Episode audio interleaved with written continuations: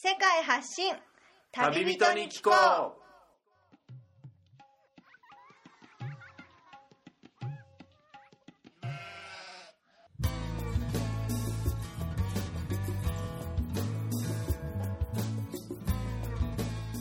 この番組は世界各地で出会った興味深い日本人の旅人にざっくばらんにいろいろなことをインタビューしていく番組です。現地での旅の話の本編と脱線話のアフタートークの2本立てでお送りします。さて今回の旅人からは世界のどんなぶっ飛び話が聞けるのでしょうか？今回は分割した前回からの続きとなっています。前回をお聞きでない方はそちらからお楽しみください。その活動されてたマニサレスの時は具体的にどういう形で支援をされていたんですか？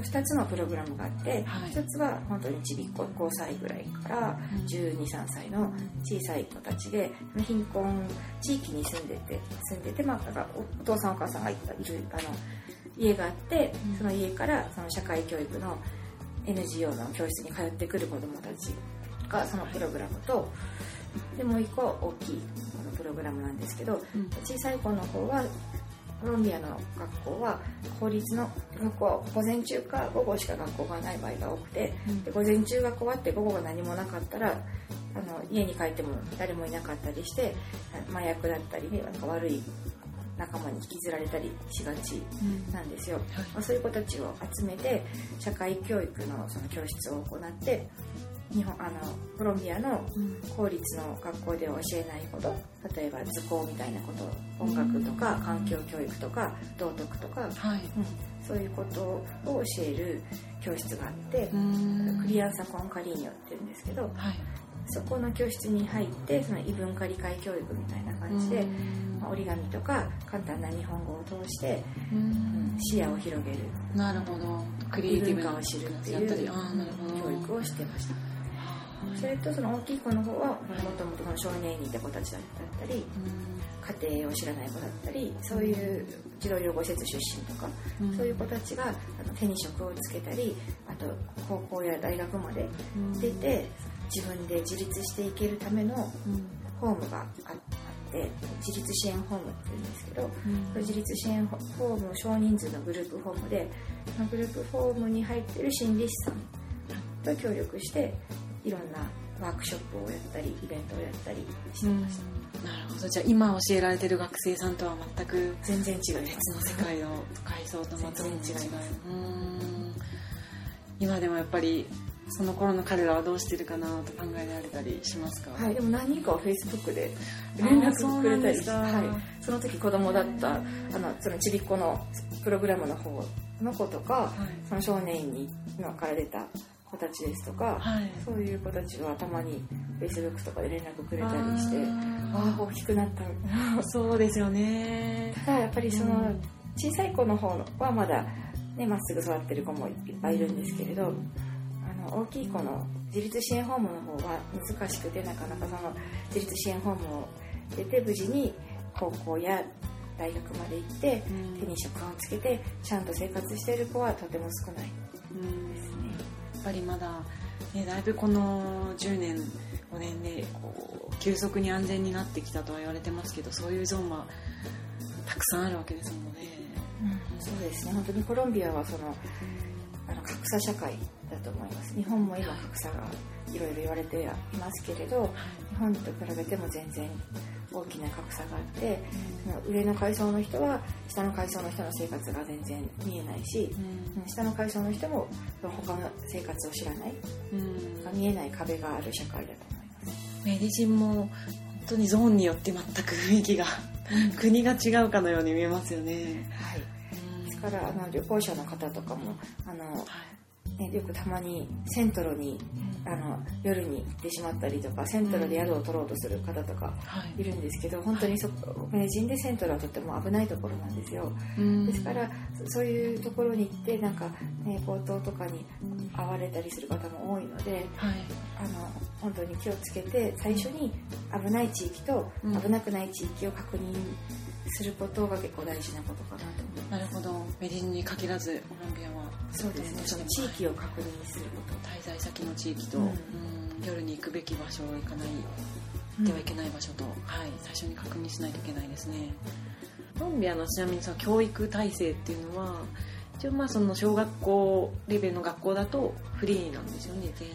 そうですね。一応フリーですけどでも、うん、であと識字率もとても高いとは言われていますけれど、うんうん。でも例えば私が教えてたそのマニサレスの子供たちのお母さんとかだったら、うん。小学校3年生までしか行ってないっていうお母さんも今結構いましたし自分の名前しか書けない人もいました。うん。だからそれもやっぱり、うん、層によって全く違うと思います例えばエアフィットに来てるような学生だったら、うん、100%ですよね、うんうんでもその貧困層の子供たちのお母さんだったらまた全然違う、で受ける教育もその層によって全然違うので一概には言えないんですけど、公立の学校よりはやっぱり私立の学校の方が、うん。うんしっかり教育システムとかしっかりしてたりうん。するので、ある程度お金持ってる家の家庭の子供ほとんど私立の学校に行きますね。うん。で公立の学校は今その教育の在り方とかをこれからなんとか改善していったりそのななんていうんですかねもっとうまく改善していこうとしている途中だと思いうんなるほど、ね、義務教育とは一応義務なんですね小学校。うん。でもでもそれを義務教育と言っても別にそれが言ってないから日本みたいになんか児童相談所の人が来てとかじゃないわけですよね。うんうんちなみに大学の他の職員さんとのミーティングとかもいろいろあったりするんですか？お仕事の中で。はい、あのそれぞれの語学そのイタリア語ポルトガル語とかにそのコーディネーターって言われる人がいてそれぞれの先生とは別にまあ、先生の中の一人ですね、はい。先生の例えばイタリア語の先生が10人いたらはい。こう一人のコーディネーターがいて、そのイタリア語の先生をまとめている感じなんですけど、はい。そのコーディネーターの会議はあったり面白いもういろんな国籍の人がじゃあ一つの会議にいるんですね。日本とじゃあイタリアフランスドイはい、ツ、ただもちろん例えばフランス語教えてるけどコロンビア人でフランス語教えてる方とかも、あはいはい。ね、日本コロンビア人の英語の先生とかももちろんいますけど、ん。でもいろんな国の人も確かに入ってますね、例えばポルトガル語の先生だったらブラジル人の他にモザンビークの方とかも。ああなるほど。ポルトガル圏の。ミーティングではどんなお話をされるんですか？あのやっぱりそのシラバスの作り方とか,、うん。そのえー試験を合わせてそのそれぞれの語学の同じレベルでそんな大きな差が出ないようにうん。合わせていくとか、うん。あとその語学のイベント。イタリア語週間とか日本語週間とかあるのでそういう語学のイベントの打ち合わせだったり、ああなるほどあと学校全体のせんの職員のミーティングとかもありますけど、うんうん人数すごく多いから、まあ、それはただ出て。何人ぐらいいるんですか？えー、何人いるんですかね。あの言語センターだけエアビート全体だったらすごい数になると思うんですよ、でも言語センターだけでも結構ホール、うん、あ何人いるんでしょう。いっぱいです。うんうん何百人ぐらいあそんなにはい。教員だけで。あの教員とその言語センターの職員。はいなるほど。あとポあのポプラドっていうその今のメインのところのはい。他にも、はい。ラウレレスとか他にもなんて支部があるのでうん。で会議の時になったらこの支部の先生たちも集まってきますし。ああなるほど。その全体だと。うん。そのじゃあコロンビアがその以前と今とでだいぶ変わってきて、まあ、今でもまだゾーンによってはすごく格差があるということなんですけど香織さんのコロンビアに対する将来のビジョンというか。なんかこんな風になったらいいなとかこういう風に貢献貢献というかまあ携われたらいいなとか何か夢があったらお聞かせいただきたいんですけど。そうですね。あのコロンビアは、うん。あのまだまだこれから伸びる国だと思うんです。経済的にも社会的にもはい。これからの国だと思うんですけど、うん。その中でやっぱり貧困層の人がこう取り残されがちな今のこのは経済発展の中で、うん貧困層の人は取り残されがちなので、うん。例えばお金持ちの人だったらいくらでも他に海外を見る機会や留学することが可能ですけど貧困層の子にとっては、まあそ外国に行くなんて夢のまた夢みたいな感じですよね。うん。だからそのやっぱり見る機会とかも全然そその層によって違う。視野の広さも違うし、だからその貧困層の子たちがもっと底上げっていうんですかね。その、うん。もっとあのいろんな機会を得たり世界を知るような、うん。うん。でもっと世界が広くて面白いっていうのを知るような、うん。うん機会を、うん。うん提供できるようなそういういつか、うん、NGO とかそういう活動とかはできたらいいなとはうん思いますけどね。でそれにその日本語の学生たちとかが協力してくれてうんうんうんうんとか、もっとその貧困層の子どもたちへの機会提供うんができたら。自分のことで言えばうんうん。そうですし、あと今の仕事で言ったらその、さっきも言ってましたけどうん。日本語を学ぶ学生たちが、うん。日本との架け橋になっていって、うん。うん、やっぱり日本とコロンビアは全然違う国はい。でお互いになんか学べるところも多いと思うんですよ。うん。例えば日本のその規律正しさとかね、うん。仕事に対する責任感とか、はい。うん。そういうチームプレーのうん。協調性だったりとか、うん。うん。そういうのはコロンビアの人が学べばもっと多分社会の発展に役に立つと思いますしうん。で逆に日本の人はそのコロンビアの人が持っているその楽天的な部分だったり、うん。人生を楽しむとかはいどんなに問題とか辛いことがあっても、うん。うん。でもコロンビアが大好きってあ幸せって言える、そういう強さとかその希望っていうんですかね、そういう生きる姿勢みたいなのとかも、うん日本の人はもっと学べば、うん。日本のそのストレス社会とかね、うん。今自殺する人が多いとかいう、社会にとって役に立つと思いますし、やっぱり明るいですもんね。根底にあるものがコロンビアの人は。うん。そういうお互いまあ学び合えるようなそういう機会が増えたらじゃああの最後にぜひ日本にいる方とか、まあ、世界を旅している方にメディジンのアピールを 何かメディジンの魅魅力などを伝えていただければと思うんですけど。えっと、メデジンはなんかまだあまり知名度がなくて地球の歩き方にも載っていないせいか、あまりそのコロンビアに行きたいとか、はい。メデジンに行きたいっていう旅行者の方はまだまだ少ないと思うんですよ。はい。でも本当に来てみていただけたらメデジンが好きになるとコロンビア本当いいところですねって言ってもらえる方も多いのではい。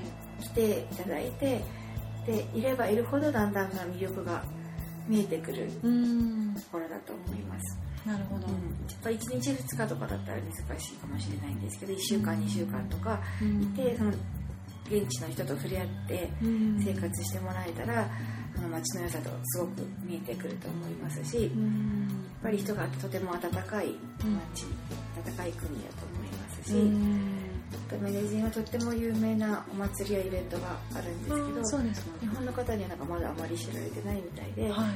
欧米の観光客とかはとってもよく来るお祭りなんですけど、8月の第1週にある花祭り、花祭り。はい、フェリア・デラス・フローレスっていうとっても大きなお祭りで、はい。うん、中南米とか欧米の観光客はうんバーって来るとっても盛り上がるお祭りですけど、日日本の方はなんかあんまりはい。知らない方が多いみたい背中に花でできたそのメッセージや絵とかを背負った人たちがバーってパレードをするジセテーロっていうんですけど、はい。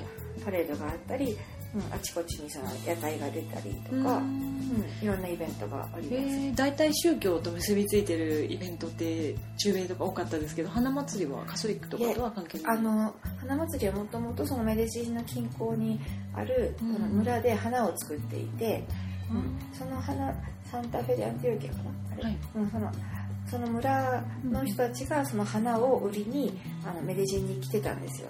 昔は歩いてとか。で背中にその椅子みたいなのを背負ってその椅子状のカゴに花をいっぱい刺してでそれを売りに来ていたのをお祭りにした感じです、うん、その売りに来てた花か今はとてももっと大きくしてでその絵花で絵を描いたりデザインを作ったり文字を作ったりして今はパレードになっていますけどのとモチーフはそのはい。花売り花屋さんですよね。花売りの人。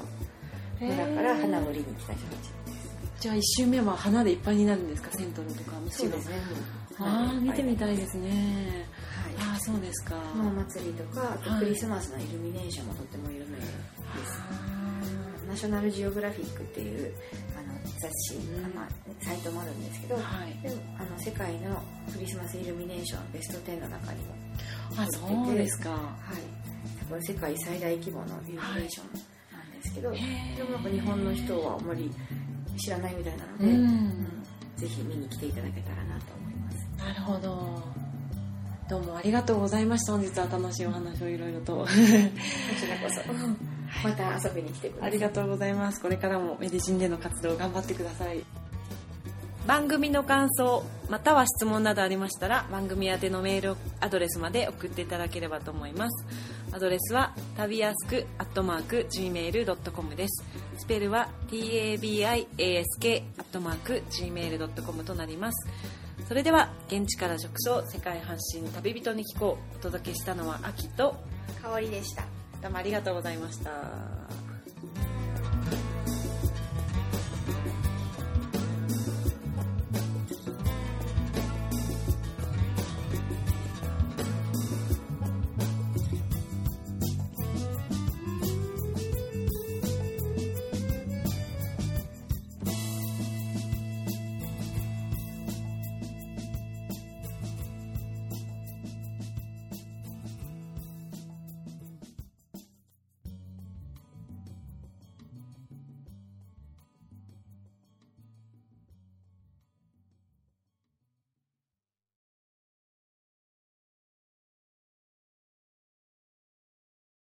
実はですねこの香織さんの家で今取材をしているんですけど香織さんの家にはバックパッカーがたくさん集まってきて滞在している、まあ、バックパッカーには有名な家なんですけれども今ここには4人ほど旅人が滞在されてましてで今現在ここに、えー旅人の桃子さんがいらっしゃいますのでご登場していただきましょう。こんにちは桃子さん。こんにちは。こんにちは。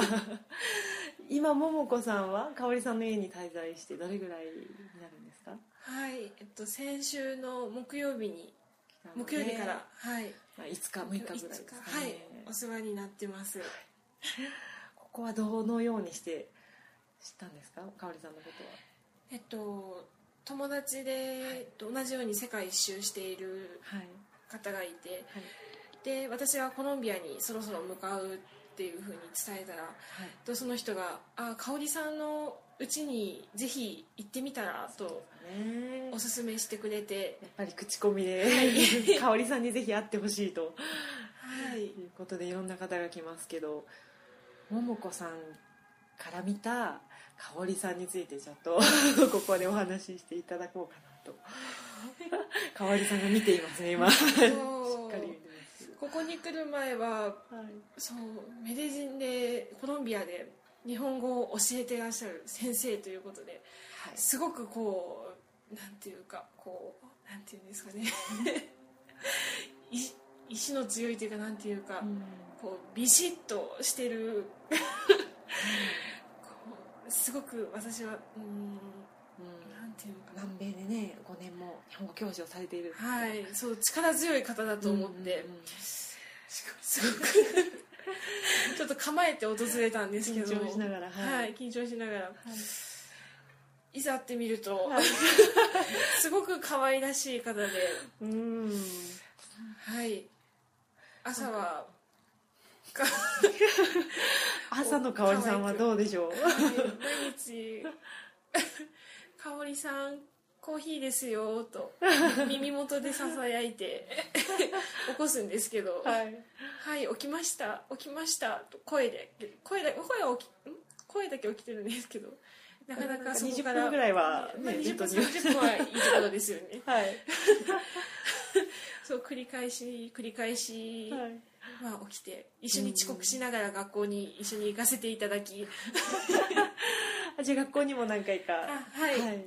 行け時間がある時はいつも行かせていただいてます、うーんでもやっぱ授業ではピシッとそうですね。楽しく、かつ楽しく、うん。あのみんな笑顔で授業を受けてるような形で、うんうんすごくいいなと思ってます、うん。うんで夜は皆さんここでねご飯をシェアされて。はいそうですね、ね。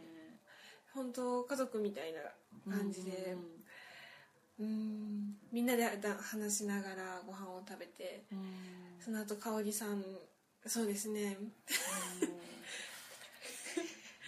もう本当香織さんは本当お友達みたいなうん感じでうん。みんなとプロレスごっこしたりですとか。プロレスごっこ？はい。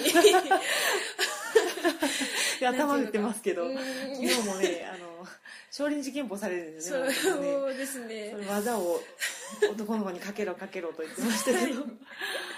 あとなんか妖精というあだ名がかわいさはついてますけど。はい、はい。ここにある滞在者向けのねゲストブックにも皆さん「妖精妖精」って書かれてますけど。はい。ねえ隣のトトロ に似ているという。ことで妖精という名前がついたという噂ですけど。なるほどね。長い方だともうどれぐらいいらっしゃるんですか？1年ぐらい。1年ここに滞在している方がいらっしゃいますね。ね23ヶ月いる方もいるんですよね。そうですね。23ヶ月いる方は結構うん。多かったんですけどうわー。あと長くて4ヶ月3ヶ月4ヶ月っていう方は今までもいたんですけどすごい。1年いる方は初めてですね。ま あ毎日楽しい戦いが繰り広げられてす。すごく居心地もいいってことですね。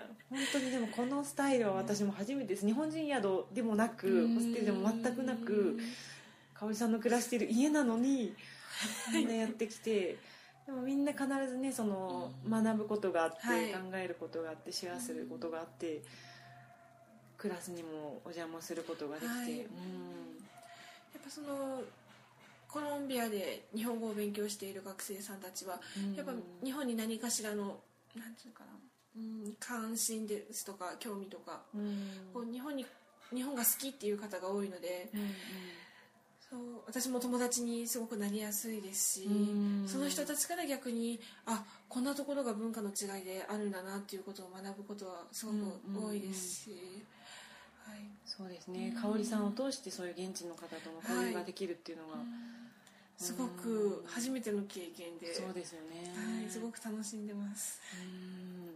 香織さん何かこのブログとかされているんですか？え一応ブログはあるんですけれど、はい。めったに更新できてないんですけど、はいはい。一応メデジン日本語クラブへようこそっていう。ペレジン日本語クラブへようこそ。ぜひちょっとではあのが、えーこの番組のホームページともリンクを貼らせていただきたいと思ってますので、はい、ぜひ日本にいる方コロンビアに来る方は見ていただければと思います、ありがとうございます、香織さんと桃子さんどうもありがとうございました。ありがとうございました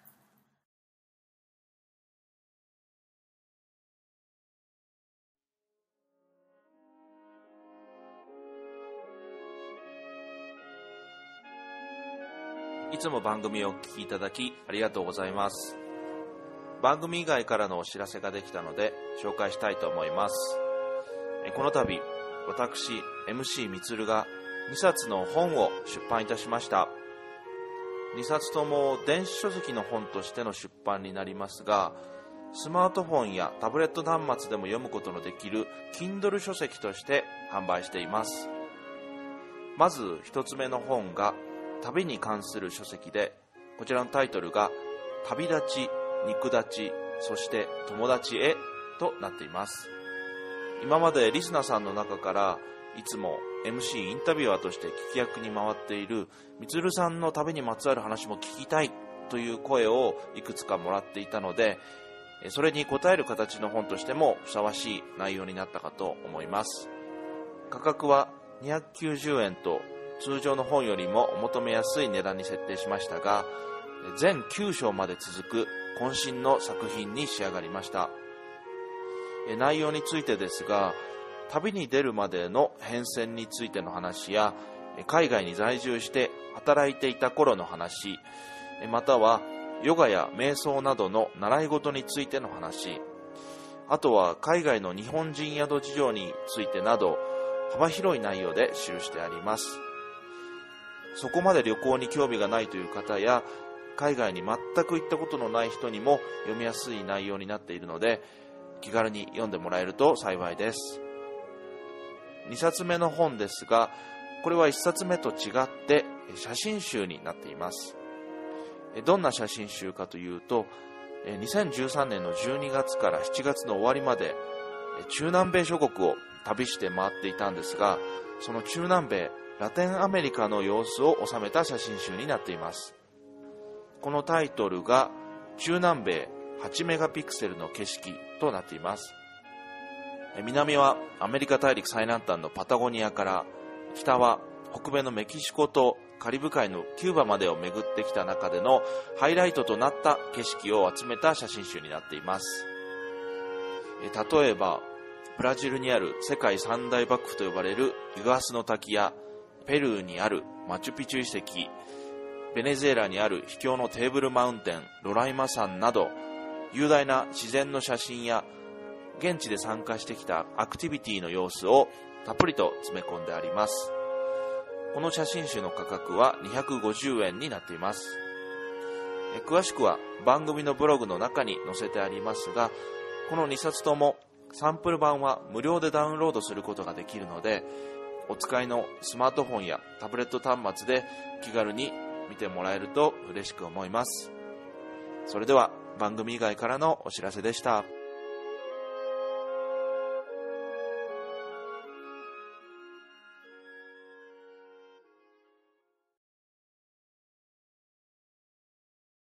この番組はバックパッカーを応援するたびたびプロジェクトの提供でお送りしました。